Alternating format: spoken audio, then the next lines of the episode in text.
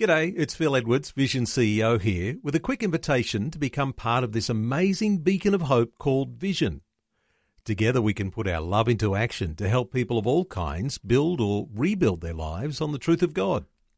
Please consider the part you can play during our upcoming Visionathon appeal, remembering that it's your support that makes Vision possible, including this podcast. 2020, bringing a biblical perspective on life, culture, and current events. Weekdays on UCB's Vision Radio Network. Find out more at vision.org.au. Hello, Neil Johnson, back with you on today's 2020 podcast. Remember, you can hear 2020 broadcast on the Vision Radio Network from 10 a.m. Australian Eastern Standard Time. Well, Sharon Witt is the author of Teen Talk, Parent Talk. It's a book that was shortlisted in this year's Christian Book of the Year Awards. Sharon's also a trained school teacher and is a mother to teenagers. Sharon's a great commentator on raising teenage girls, and it's great to welcome her back to 2020. Sharon, when it comes to raising teenage girls, one of the biggest challenges is that they seem to want to grow up a lot faster than in previous generations, and that's a huge huge issue. Absolutely. You know, this is one of the, the, the significant things that I've seen over the over the last probably five to ten years is is young girls just I mean all young girls want to grow up and you know and have dreams about you know growing up and you know having a boyfriend and all those sorts of things and, and having a bit of independence but I tell you what I see young people you know in the lower years of or middle years of primary school um, just wanting to grow up and, and grow up too quickly and I think um, our society and the media have a lot a lot to blame for, for so many influences on our young girls who just want to, you know, we're in a very highly sexualized culture where, you know, music videos that we see have, you know, young girls like Rihanna and like Miley Cyrus, you know, pole dancing and flaunting around with, you know, with not very much on, let's be honest.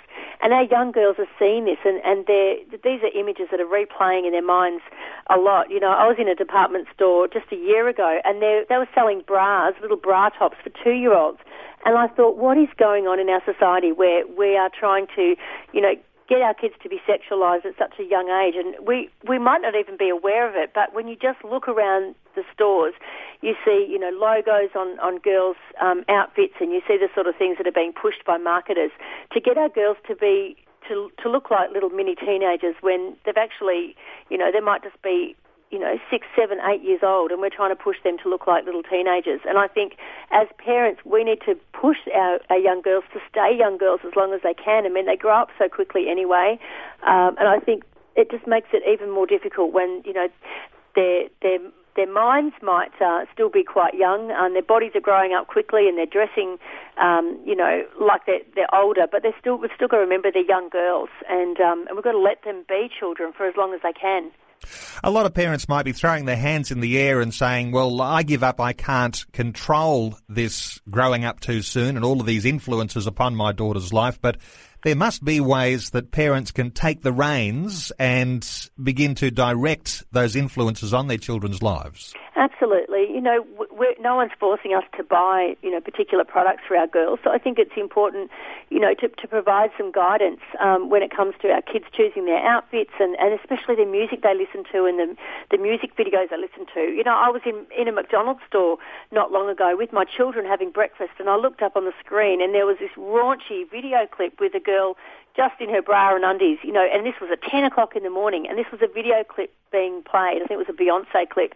And I just thought, my goodness, are we, are we that blasé? Do we not realise that there are young people all sitting here and being exposed to that? And, you know, probably 15 years ago, that would have just caused an uproar. But our society has just sort of become so blasé that these things are just allowed, and, and people don't necessarily speak up and say, this is not okay you know, we, we need to keep pushing those, you know, putting the boundaries back in place and saying this is not okay as parents speaking up for our kids that, you know, we don't want these influences on them.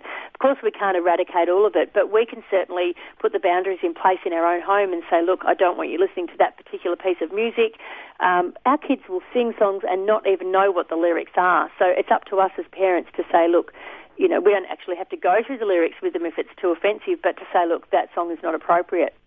Sharon, share with us your thoughts on the teenage girl's reaction when her mum actually does uh, stand up and be counted and say that's not appropriate. I don't want to hear that uh, music. I don't want to see that clip. Uh, you know, if you're out at a at a department store and the wrong song comes on, for a teenage girl to see her mum go over and say, "Hey, that song's not appropriate. I'm not going to shop here if you're going to keep playing that music." What does a teenage girl think when she sees her mum stand up and be counted? Yeah, look, I think um, that's that's a difficult thing. If you go and stand up and you go and speak to the manager in front of your child, I think yeah, you're setting yourself up for for lots of screaming matches there. I think you've got to pick and choose how you respond and whether you might write a letter to the store manager in your own time or you might give them a call when your teenager's not around. I think doing it in front of your teenager and, and causing a stir isn't the way to go because they will just want the ground to suck them up.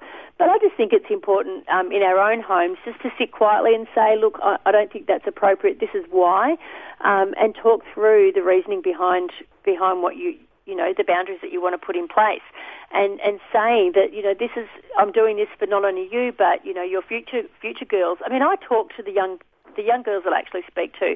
I'll show them the Bratz dolls with all the all the bling and the not very much clothing that they're wearing and say, look, you know, this, these are the things that the marketers are trying to get you to buy, and we need to stand up for our own daughters as well and our future daughters. Uh, when I show them, you know, the little bra tops that I've bought for a two-year-old, uh, in the department store, the young girls are actually outraged and they say this is not okay. Um, they actually don't think it's okay, but they rely on us to sort of stand up and set the example and, and tell them why it's not okay and help them to see that they actually do have a choice and they do have a voice. There's so much we can talk about when it comes to raising teenagers and particularly on this topic, raising girls. Just uh, one more uh, quick uh, comment from you. When it comes to the spirituality of our children, uh, if they're in a Christian home, uh, sometimes they're uh, open to spiritual things, Christian things. Other times they're quite closed. But how important is it to encourage our teenagers into a, regular time of prayer or a, a daily devotion? Yeah, look, I think over the years I've seen teenagers are sort of at different points, and they'll get to those sort of adolescent years where they'll want to make some of their own decisions. You might have been taking them to church for as long as you can remember, um, and young people may go through a, stage where they'll start to question uh, their own faith. They'll start to question, you know, how they're being brought up, and, and their own. You, you can't actually, as parents, put your faith onto your kids. You can only guide them and be an influence. So I think it's important to encourage our kids to develop their own faith, but more importantly, provide opportunities where their faith can be explored. So having them part of a regular youth group, um, those sorts of connections are so important. And often during those teen years, uh, kids don't want to listen to their parents, and and they just think that we we we we think we know it all. So I think it's important uh, if they've got connections to a youth leader, uh, to youth youth that are older than them but can be an influence. I think that is really really helpful and they may put their faith by the wayside at some times, but you know, more often not, many, many of them will come back to their faith at some stage. But I think it's important to encourage it. Don't slam it down our kids' throats, but encourage them. Talk about your own faith. I know with the young people that I work with at school, I'll often, because I'm in a Christian school, I'll, I'll share my faith. I'll talk about issues and I'll pray with them and you know we pray as part of our, our devotions and I talk about miracles and I talk about you know things that I see in my own daily walk, and I think that's that's probably the biggest thing that we can do for our young people is model um, model the faith that we do have, and um, and talk to them about some of those big issues as they come up, but um, not just slam it down our kids' throat and say this is what I believe, this is what you need to believe, because they will form their own opinions as they grow older, and especially as they go through those late adolescent years. So we keep those lines of communication open. And there's some good advice in Teen Talk, Parent Talk. It's Sharon's latest book. It's for parents of teenagers and she tackles those issues when it comes to raising girls as well as uh, raising boys and all sorts of other teenage issues. I'll point you to the website at www.teentalkbooks.com. Sharon Witt, it's always a pleasure. Thanks for being with us today on 2020. Great. Thanks for having me again, Neil. Like what you've just heard? There's more great podcasts, or you can listen to us live at vision.org.au. And remember, Vision is listener supported. Your donation of any amount will help us continue connecting faith to life. Learn more or donate today at vision.org.au.